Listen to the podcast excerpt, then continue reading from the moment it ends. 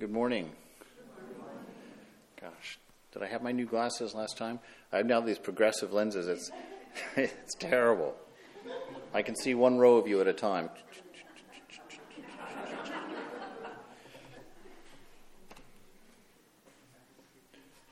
All right.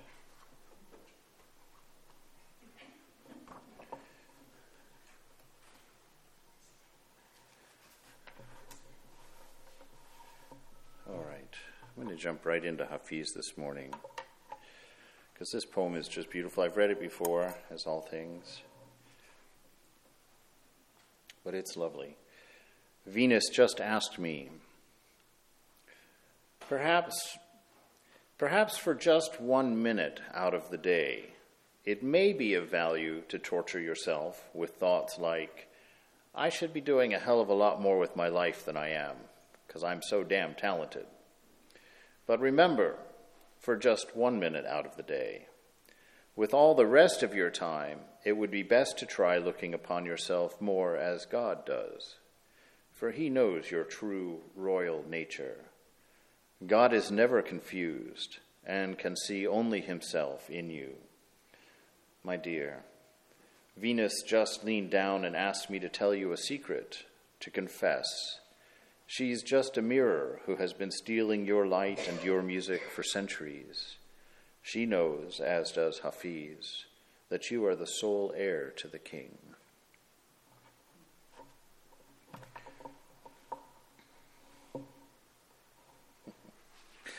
In the spiritual life, really, as I barrel more and more into it, uh, really just is it, it comes down to such a simple thing, such a straightforward thing that just is impossible to remember something impossible for some reason to keep it on our minds. And uh, that's, that's Maya, you know, that's the situation that we're in. And uh, there's a couple of things to remember that we can just hold on to because the ride gets pretty wild sometimes, gets pretty crazy sometimes. And uh, it's easy to lose our bearing on things. Those things that are most important, you know, once again, we'll go through those because they really do hold the crux of this whole puzzle together. It's easy to get caught up in the philosophies of it and, uh, you know, the ideas of Advaita and watching it all collapse into a singularity. And then you still find yourself sitting there doing the dishes and you're wondering, so? Does it matter? In the long run, it's love. In the long run, that is the most important thing to focus on. You can forget about all the rest, all the paths, all the mantras, all of this, all of that.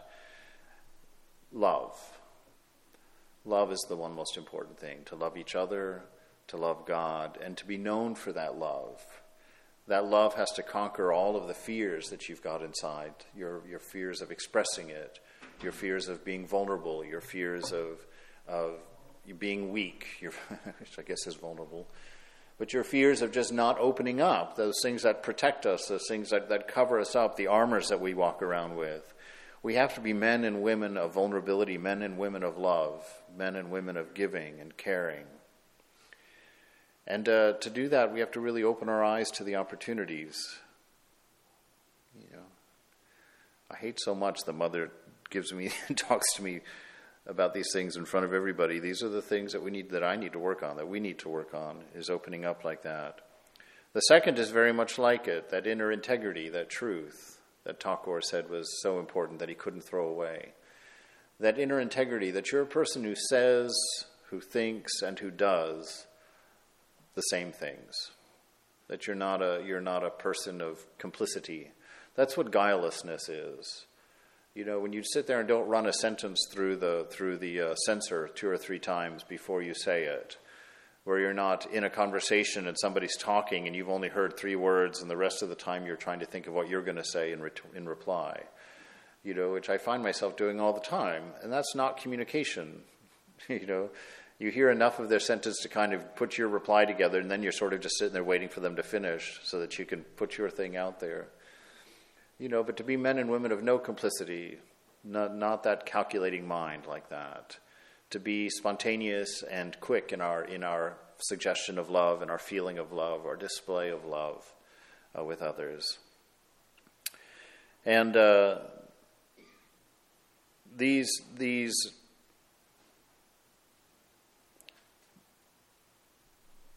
factors in life are what we have to keep coming back to again and again and again.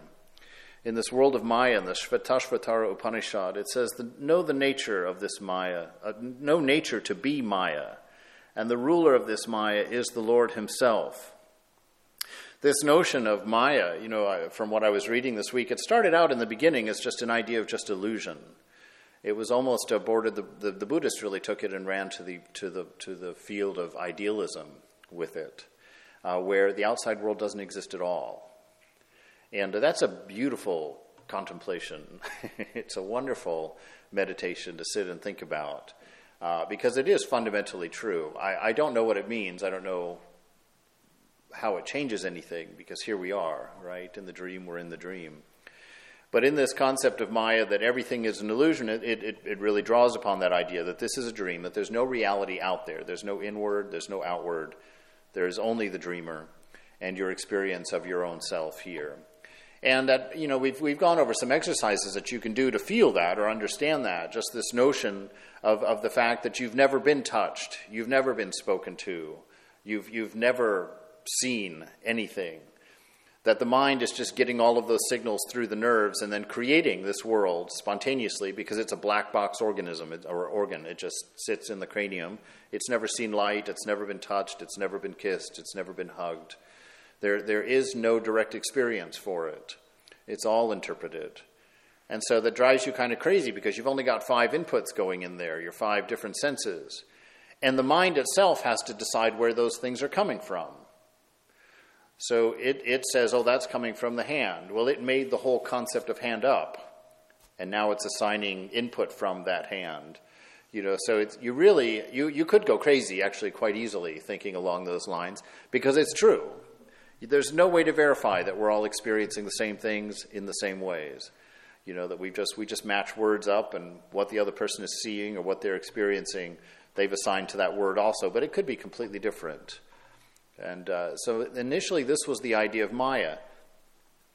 Now, Ramakrishna's idea, or Vivekananda, I guess, he talks more about this this uh, projection system where there is something out, out there. There is something going on. It's not, you can't project onto nothing, you know, whether it's mind or whatever it is. And Thakur says pure mind is Brahman. So there's this substratum to the universe, uh, which is kind of the background to everything, which we never see. It's like when you go to the movies and you watch a movie, you never walk out thinking about the white screen that displayed the whole thing to you you're wrapped up in all the flashing colors and moving images and whatnot, and that white screen just completely disappears from your, from your consciousness. But it's nice to know that that screen is there, because the nature of that screen is love. And that's a very important thing when, when thinking in these higher terms of Advaita or, or, or uh, you know, Maya and, and unreality and the unsubstantiality of things. Because if you don't have that love behind it, if you don't have love as the identifying feature of it, it becomes dark and it becomes pessimistic very quickly. Uh, it becomes unable to, to inspire. And so always remember, you know, these ideas of dispassion, these ideas of pulling back, these ideas of not engaging, they're all designed to let love flow. They're not meant to shut you down as a person, they're meant to open you up as a person so that love manifests, so that Satchit Ananda becomes the apparent thing in your life, in your being, in your character. There's a great uh, discussion with Sri Nisargadatta with one of his disciples. He, the questioner says to him, Here I am sitting in front of you. What part of it is imagination? Maharaj, the whole of it. Even space and time are imagined. Questioner, does it mean that I don't exist? Maharaj, well, I too do not exist. All existence is imaginary. Is being too imaginary? Pure being, filling all and beyond all, is not existence which is limited. All limitation is imaginary. Only the unlimited is real. When you look at me, what do you see? I see you imagining yourself to be. There are many like me, and yet each is different. Maharaj. The totality of all projections is what is called Mahamaya, the great illusion. Questioner, but when you look at yourself, what do you see? Maharaj, it depends on how I look. When I look through the mind, I see numberless people. When I look beyond the mind, I see the witness. Beyond the witness, there is that infinite intensity and silence. Well, how do you deal with people then, Maharaj? Why make plans on what to do? Such questions show anxiety. Relationship is a living thing. Be at peace with your inner self, and you will be at peace with everybody. Realize that you are not the master of what happens. You cannot control the future except in purely technical matters. Human relationship cannot be planned, it is too rich, too varied. Just the understanding and compassionate, just be understanding and compassionate, free of all self seeking. Surely I am not the master of what happens. I, am rather its slave, says the questioner. Maharaj, be neither master nor slave. Stand aloof. Does that imply the avoidance of action? You cannot avoid action. It happens like everything else. So he's saying there that, yeah, this world is an imagination. It is unreal. You know, that, that you're, you are an imagining anything with a limit is unreal. Only this limitless, lim, limitless expanse of Satchitananda, this, this incomprehensible thing, is real. But what does he say in the midst of that? Just be compassionate and understanding. Just love. Because there's this one idea that the reason that this Maya forms around you is because you put yourself in the center of it. And by requiring yourself to be the center of your universe, all of this becomes distorted because you're not the center. You know, you're not the center of the universe, but you're the center of all of your perceptions and all of your plans and all of your pains and all of your thinkings and all of your contrivances. It's got you at the center. And so to explain the, the, the, the, revolution of the stars with you being at the center is a very confusing thing to do. To explain, to explain the happenings of the world from, from a you centric position is a very different, very odd thing to do. And so Maya comes into being. Maya, this, this, this storyline, this narrative that supports the idea that yes, you are the very center of everything. You know, you're an American, so we're going to get American news tonight. You know, you're a woman, so you're going to get concerned about these issues tonight. You're old, and so you're going to get worried about these issues tonight. You know, so this whole definition of what you think you are really does affect everything around you. And you can get caught up in that. You can get very philosophical about that. It can go very high, and you can talk for days about these things and sound brilliantly smart. But the bottom line is are you unselfish? Are you loving? In the midst of all this uncertainty, can you cling to the divine? Can you cling to love? Can you make sense of this world by making other people the center of it? And slowly you begin to see that, whoa, if I just make others the center, that gives multiple centers. And you come closer to the divine, you come closer to seeing God. And you become like Thakur, where there was no center uh, in, in himself at all then there's only love. That's what so many of his disciples wrote about him. Oh, you can't imagine the love that we felt in his company. You can't imagine.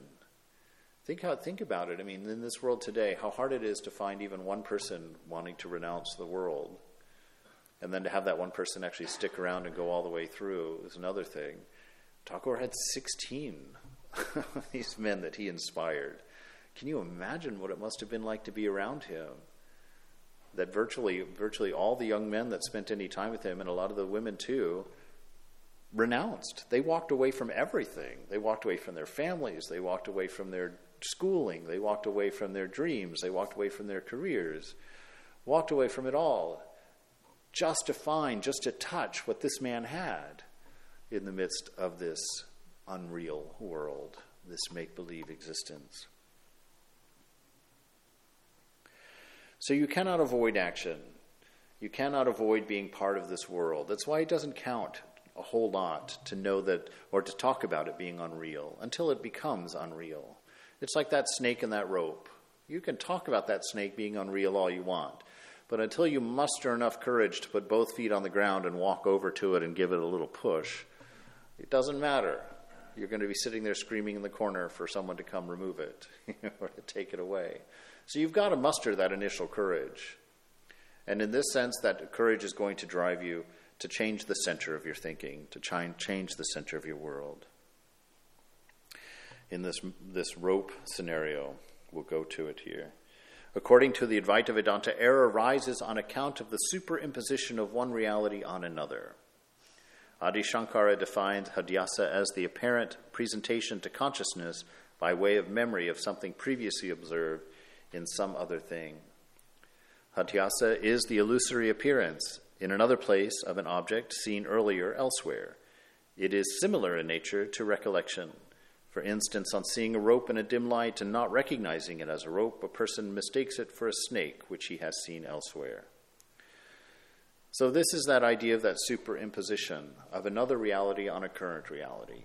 I'm going to go back and grab that theme of putting ourselves at the center. The center of this reality is God, right? His center is everywhere and his radius is infinite. Isn't that how they explain God? that his center is everywhere and his radius is infinite. So God is God is the center. You know, love, love is the central idea of this creation. And so, by taking your own notion of yourself as the center and imposing that on love, imposing that on, on, on God, suddenly you don't see so clearly. Because when God is the center, all you see being expressed is love everywhere, all the time. Everything can be interpreted as love because you're seeing both sides of the coin. You're understanding completely the processes and projections of the people involved and how what is happening is in all of its twisted, crazy reality, only an expression of love in its bizarre ways. But it only looks bizarre when we take our own interpretation and impose it, because it goes back to that original problem. You don't know what's out there. You have no way, no idea what's going on. You know, the, think of the number of thoughts that privately go through your head in just one minute, and how much they have to do with what you actually say and what you actually do. Now, think that's going on, in, I'm assuming, that's going on in every head in this room. And how much of it are we actually aware of in each other? And yet we talk about knowing each other. Oh, yes, that's my friend. This projection is not, is not a philosophical idea, it's real. What you do is take what you know of yourself and overlay it on everybody else.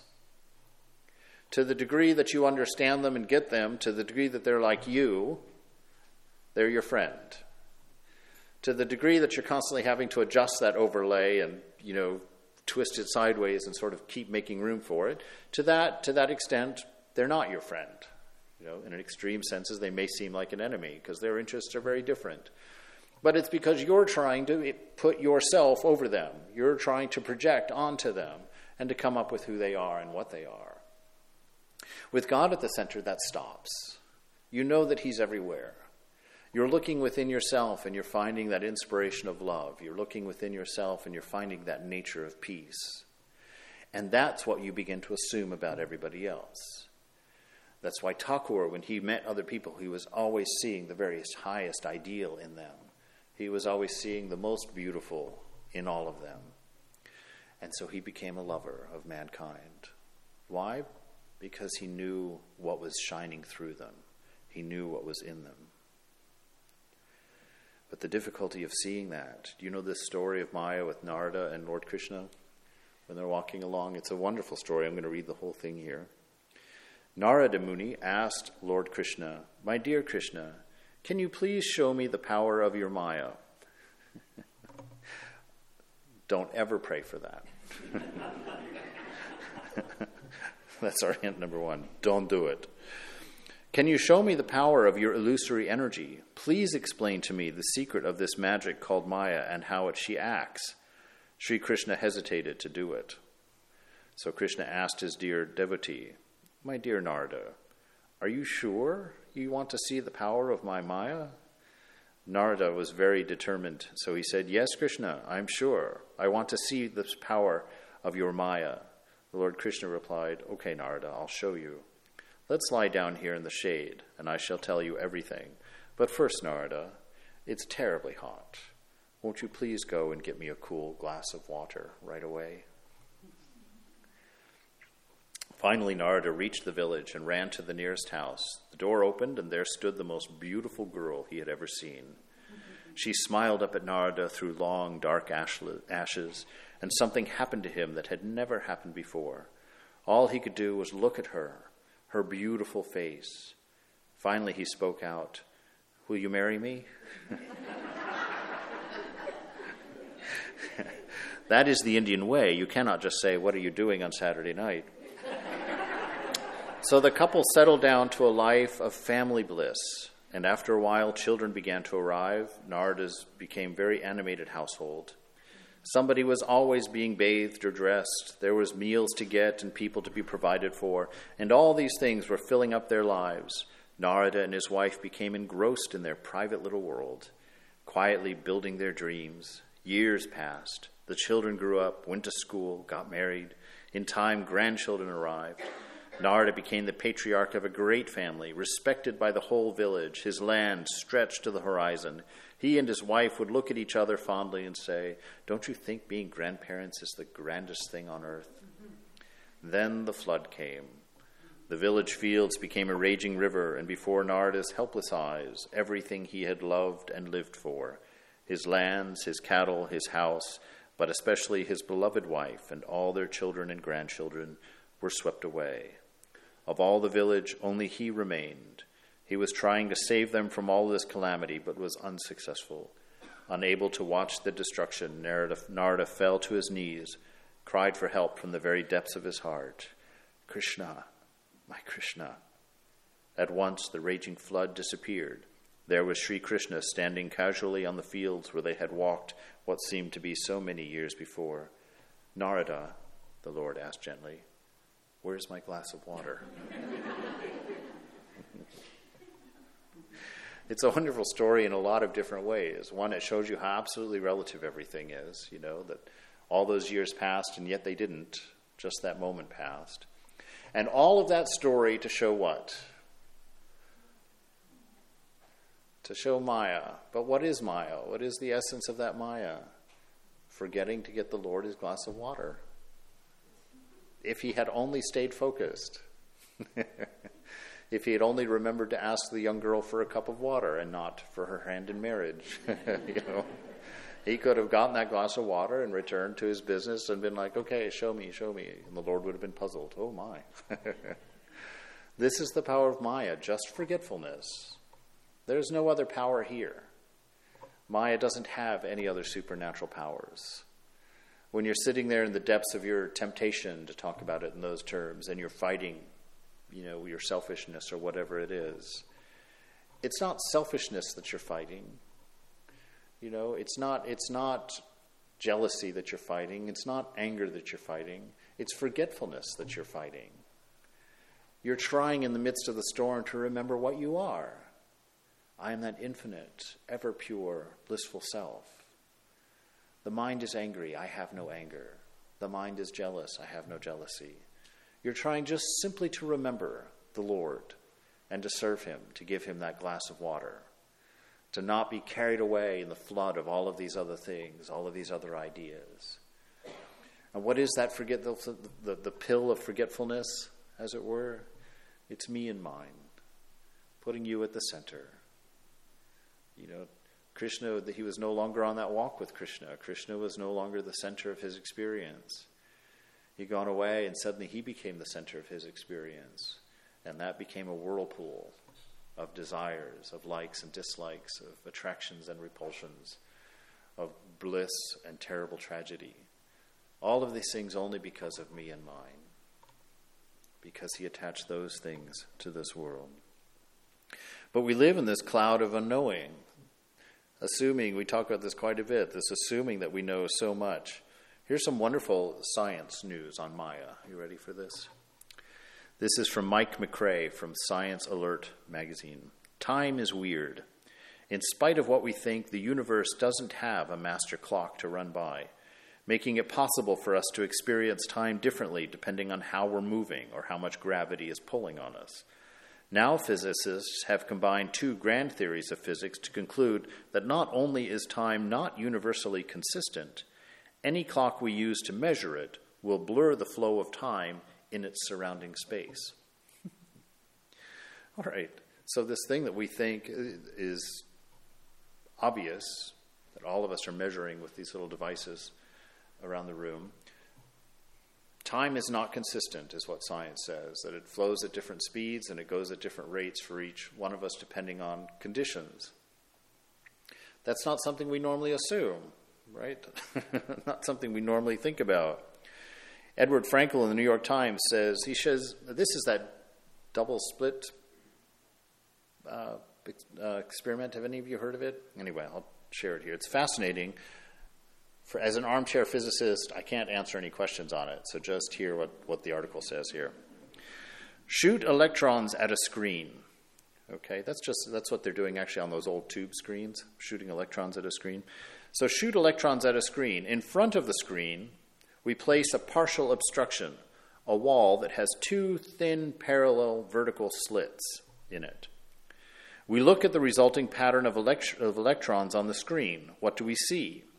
If the electrons were like little pellets, which is what classical physics would have us believe, then each of them would go through one slit or the other, and we would see a pattern of two distinct lumps on the screen, one lump behind each slit.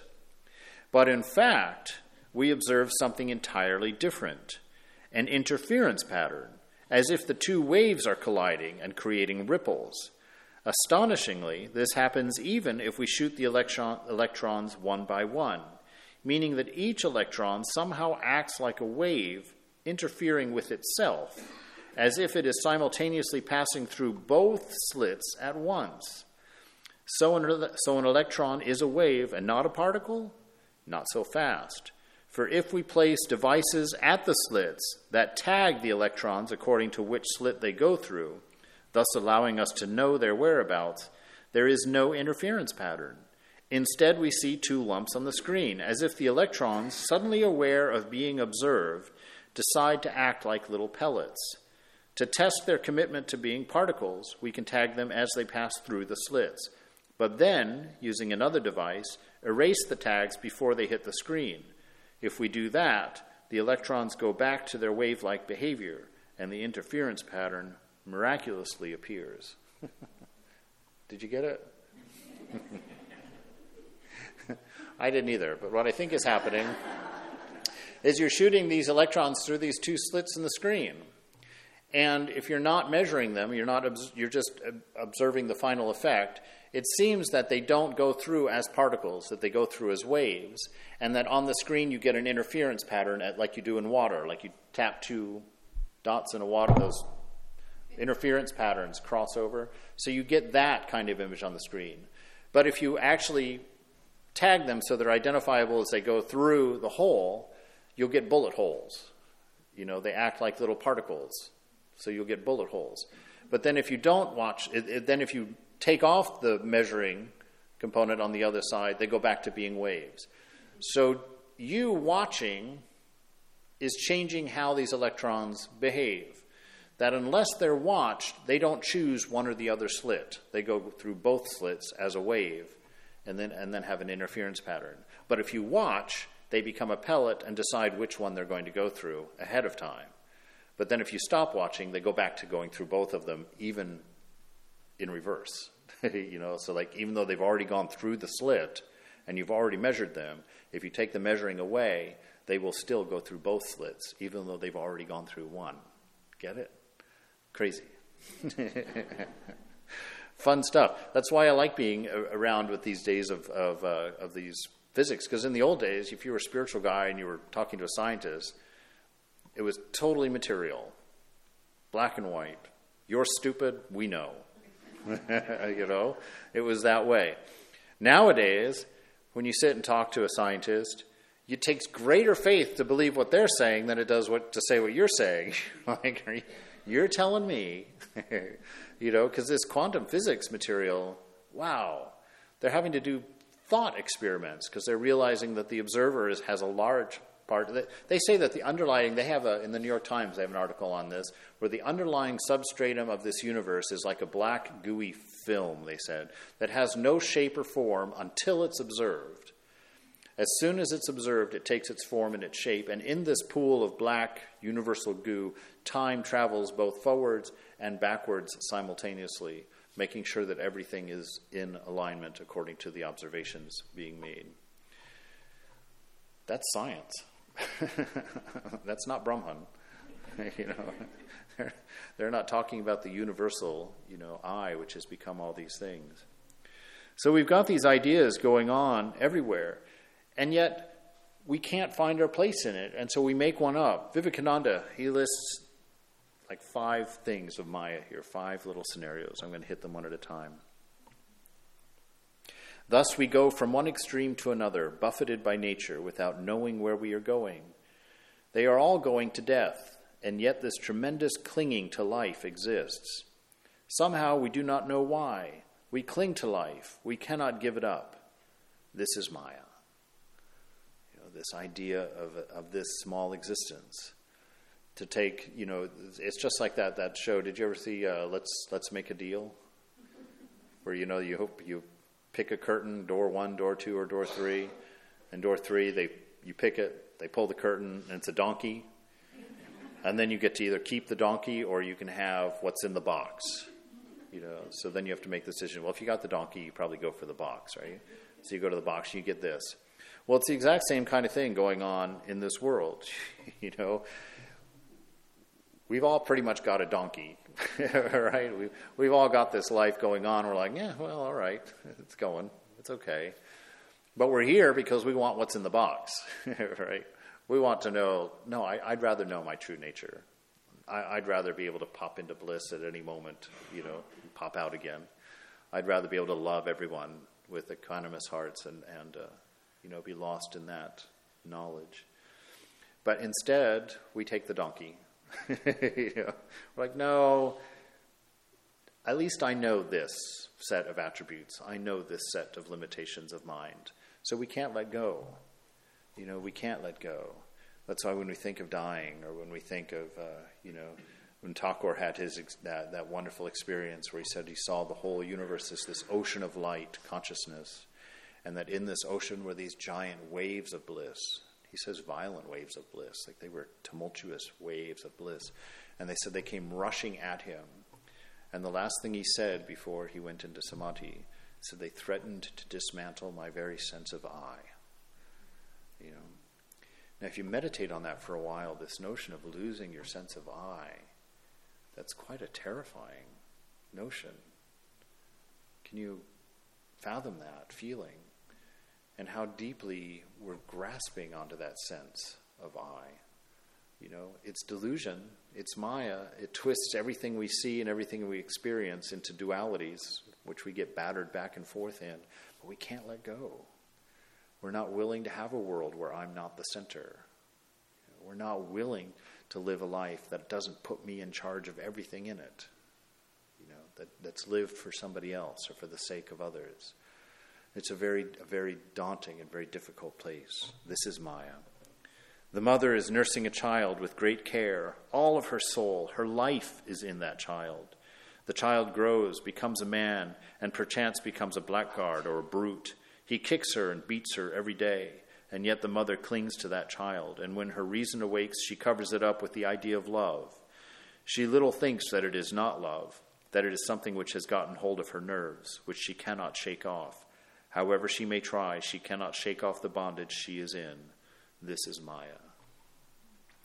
That holding on, you know, for, for dear life to our attachments and the amount of pain that we suffer for them and yet we still cling. We still can't let go. We're all going after that golden fleece. Every one of us thinks that this will be his. Every reasonable man sees that his chance is perhaps one in 20 millions, and yet everyone struggles for it. This is Maya. So Maya is the lottery. you know, you get one in 330 million chance of winning, and yet this could be me. it could be me. Well, certainly it could be. but it wasn't. this is Maya. Death is stalking you day and night over this earth of ours, but at the same time we think we shall live eternally. A question was once asked of King Yudhishthira What is the most wonderful thing on this earth?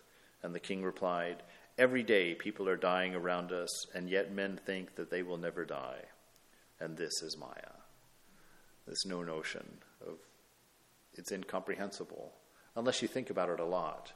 And the scriptures, as morbid as it seems, and, and Vivekananda admits that it's morbid up front, the scriptures say death should be your constant companion. Nachiketa says that death is the greatest teacher.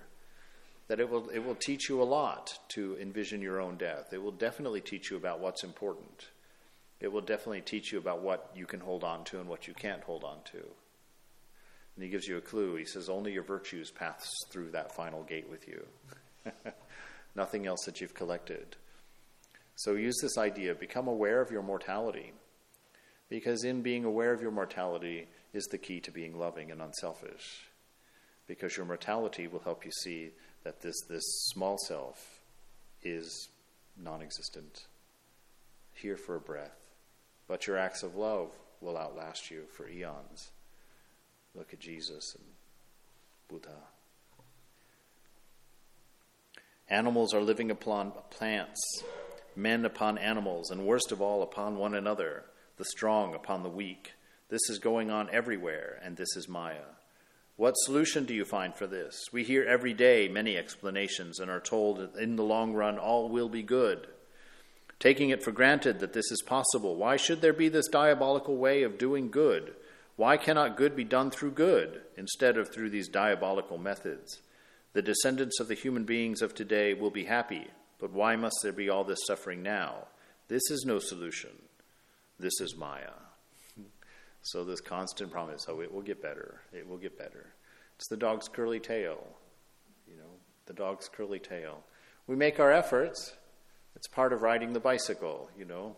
One pedal's up, one pedal's down. But round and round it goes to ride the bicycle. So, in this life, as long as we put ourselves in the center, we have to ride the bike, pedal. This is Maya. And you'll cling to it and hold on to it no matter what. I'm not letting go. But we're here this morning because all religions, more or less, attempt to get beyond nature. The crudest or the most developed, expressed through mythology or symbology, stories of gods, angels, or demons, or through stories of saints or seers, great men or prophets, or through the abstractions of philosophy, all have that one object. All are trying to go beyond these limitations. In one word, they are all struggling toward freedom. So, our way out is freedom. Our way out is to let that impetus of what you are be expressed in the moment, free from inhibition, free from all the calculating reasons of why it shouldn't, or why it can't, or what it would mean, or what you would look like, or what they would think. To let all of that go and to be spontaneously pure, spontaneously free. Again, I remind, remembered the words of Neil Gallagher. You can't say, you're not free to say yes to something until you're free to say no. That freedom doesn't mean being able to follow your senses, because unless you can be content saying no to your senses, you're not free to say yes to them. You're being led around by the nose. And that's that separation that, that happens with these, with these ideas, is you come to understand that you're separate from the mind, you're separate from the body. And then you begin to understand why these sages are saying you're slaves. You're like, I'm not a slave. You're trying to make me a slave. I have to do everything you say. Because that's how it looks when you think you're a body and mind. When you think this is what you are, doing what it wants seems like the normal, the normal day. Like, oh, yeah, of course, I'm doing what I want. I'm living the life that I want. But really? Is this exactly what you wanted? I remember when I turned 45, you know, that's that magic time. Unfortunately, it's behind me quite a bit. When I realized that I probably had more years behind me than in front of me, that's a weird realization. That's a like once in a lifetime thing where where you're on the seesaw and suddenly it tilts the other way and you're like, "Whoa, I'm not ready for this. I don't want to see this." And then you look around. Up until I was 45, life was so much. What am I going to be? What am I going to do? You know, am I going to be a fireman? I'm going to be a policeman. I'm going to be a vet. I'm going to be, you know, a doctor.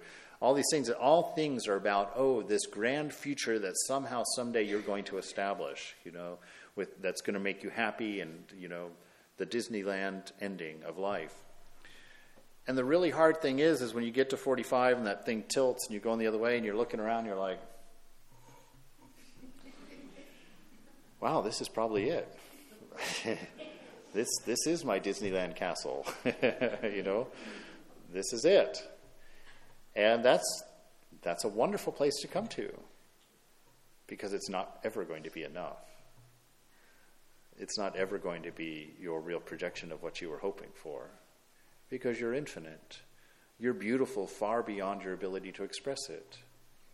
You're loving far beyond what your senses can allow you to, to show. So matter, no matter what you've done, no matter what you've accomplished by that magical age when you come to realize you're more than halfway, it's never going to be enough. And there's a delight in that. If you were only the body and mind, and that's all you had come to understand, then it's a terribly depressing time. It's a time where that balding, chubby guy goes out and buys that little Miata sports car, you know, and goes driving around, you know, hanging out the window like he's 22 again. That second, that second childhood that we go through, you know, you decide I'm divorcing, dumping all these old people going out and being young again. You can't do these things. You can't do that because it has nothing to do with body and mind. It has nothing to do with accomplishment. No matter what you accomplished, it will never be enough. Otherwise, but who, who just passed $100 billion this year, this, this week from Black Friday? Amazon's Bezos, Jeff Bezos. He's now worth more than $100 billion. Go home. Take the night off, Jeff. Quit. There's not much more you can accomplish in the material world than earning $100 billion. Is it enough? Is he going to quit? Is he going to take off? Is Amazon going to shut down tomorrow? Where would we be? No, these things you see, it's never going to be enough. If it's not enough for him, if $100 billion isn't enough for him to stay home from work today, it ain't going to be enough for you to stay home from work today either. I learned something very interesting about myself, and I'm assuming I'm projecting it on all of you. But I watched through the different periods of my life before I joined the monastery. You spend in, in percentages you spend in percentages. So you never have more money than you've ever had before. you're always broke. If, if, if, you, if you were broke in college, you're going to be broke when you're prof- in a professional scene. And if you're broke when you're not married and, and uh, you know, going home with your paycheck, you're going to be broke after you get two paychecks and you're married because you spend in percentages. You know, I noticed this. Like when I was in college, if I wanted to go out and have fun, we'd go to the park because I didn't have any money. We'd go to the park and play ball. Well, as soon as I had money, I'd go out to a restaurant. And as soon as I had more money, I went out to a nicer restaurant and then had a movie, you know. And after I made even more money than that, I'd have everybody over to my house and we'd have a great big, you know, dinner together. But you spend what you make. And you always spend to the same degree that you've always spent. So if you're a person who's always broke, you're always broke. It doesn't matter whether you're making billions. You know, I heard something like I'm going to have to grab numbers out of the air, but it was more than half of all professional uh, ball players are go bankrupt within the first 10 years of their retirement. I mean, these are guys bringing home tens of millions of dollars. If you're, if you're, if you're always poor, you're always going to be poor because it's, it's not what you have, it's your, it's your perception of the world around you. We do things in percentages according to character. If you give away $5 out of your $60,000 paycheck now, you'll give the same percentage away when you're making $100 billion. You know, so this notion of like, well, if I made 100 million, I'd give 90 million away. I can live on 10 million. That's not true. You would give the same percentage away that you give now. That's the way this world is. It's a relative world. That's why nothing is discernible here. There is no greater and lesser if you don't have somewhere that you're measuring from. And where you're measuring from is always arbitrary. Chances are it always is right here. You know, he's better looking, he's wealthier, she's poorer. You know, I'm more popular. I've got bigger muscles. Unfortunately, they've all moved. But uh, this whole notion of your this relative world only has meaning when it meets you. That's Maya. That's Maya to have two people standing there get the exact same news. Oh, Tim Johnson is dead. One of them is completely unperturbed, the other one breaks down in tears. Exact same circumstance. But one had me in mind. Tim Johnson, or whatever name I said, was his best friend. There was me in mind there, so he suffers. The other person had no me in mind involved, so there was no suffering. Now you can argue there was no love either for the one who didn't know him. That's true. And that's what Vivekananda says. Equal measures of pain and pleasure in this world. You'll never get more of one than the other. It will always come to you in equal measure. Two sides of the coin. And it will always be measured from where you are. You know, back in, uh, I don't remember what year that was, there were those big Rodney King uh, things going on, the, the riots. And in San Francisco, we this is such a classist thing for me to say, but I'll say it anyway. That we had this thing going on in San Francisco, big riots going on downtown, and I lived down in that area at that time, and they totally smashed in the front doors of the Radio Shack and stole all the Radio Shack equipment. But right around the corner from Radio Shack was Bang & Olufsen. Okay, that's like the top tier in electronics. I mean, these are the spaceships of stereos, you know, where you approach them and glass smoked doors open and, you know, the CD player folds down for you to put. It's that kind of equipment. They didn't even break in the glass doors of that place. You see, you see because somebody living in that stratum of poverty, to them the highest ideal is Radio Shack that's where they saw their electronics. That's where they could shop, where they could afford things. So when their opportunity to break in goes, they go to Radio Shack. They grab the you know grab RCA off the shelf. Meanwhile, around the corner, you know, they could take one of those stereos and buy the rest of Radio Shack. You know, it's like, but they didn't even break into that store. And I thought at the time, even I wasn't a spiritual guy, but I was thinking, now how is that how is that possible? Why do you loot Radio Shack and not touch the B and O B and O store? How do you not do that? And that's where I kind of understood. It's like, oh, well, see, it's the stratum within which you live. You know, I thought that I knew what wealth was until I went for in San Francisco. Uh, the temple there is in a very wealthy neighborhood, and you have this idea of wealth as somebody just having a lot of money, right? We, you just think, oh yeah, a lot of money, so that's what rich is being like we were going to have a brass railing made for our shrine. And there was an artisan guy across the street who had just put in a three story single mold or single cast iron railing for this wealthy guy over there. And so he invited me to come over and look at that railing. Um, and, he took me into this house. Now, this house was owned by one of the original investors in Google. He only lived there for two weeks a year whenever Google had their big thing in town in this house just to get the idea of relativity. He had hand painted wallpaper. He had hired a painter and artist that spent over a year painting, hand painting the wallpaper in his house. And it was done in patterns, just like normal wallpaper was. But as you went from room to room, the transition was seamless through the door into the new pattern. It's like everything. It's like a whole year. He had he had a, a, a countertop in the kitchen that went around the kitchen wall and then came out in a big island with a big circle on the end of it, made of glass one piece of glass that was four inches thick. You know, this giant thing. And it broke on the first installation. They had to go and pour it again. So it was hand poured. $380,000 for that thing. The, the, cur- the, I say these things just for relativity, just for the fun of it too, actually. But the, the, that railing that he made, first of all, I mentioned it was three stories high, right? Single cast. Do you know how big that casting material had to be to, to cast a, a, a bronze railing three stories high? They had this, he had this handmade silk carpet on it of a bouquet of flowers that was a million bucks just for the carpet on his stairs. So I walked through, I saw this. He, he had two daughters, seven and eight years old. They had a whole floor to themselves. They had a bathroom that was probably a third the size of this room, and the wall had like 40 different buttons on it because there was like 25 shower nozzles coming out of the wall in all different directions. And then they had this giant copper bathtub that looked like a big salad bowl, you know, sitting there in the middle of the room. Anyway, for seven and eight year old girls, and in their in their rooms, their study desks, you know, they had that, that Louis the Fourteenth. Everything had curves and flowers and whatnot, but it was made of crystal. You could see through their desk you could see through their desk. That's what they did their homework on. I'm like, okay, all right, maybe I didn't understand rich. maybe I didn't know exactly how much money this, this world has. But you see that. You see, here's a guy, huge amounts of money. If he just bought his daughter an IKEA desk, think of how much money he would have saved. You know, if he'd just given them a, a toilet and a shower stall, think of how much money he would have saved, what, what he could have done with that money. But you see, that's what happens in this world.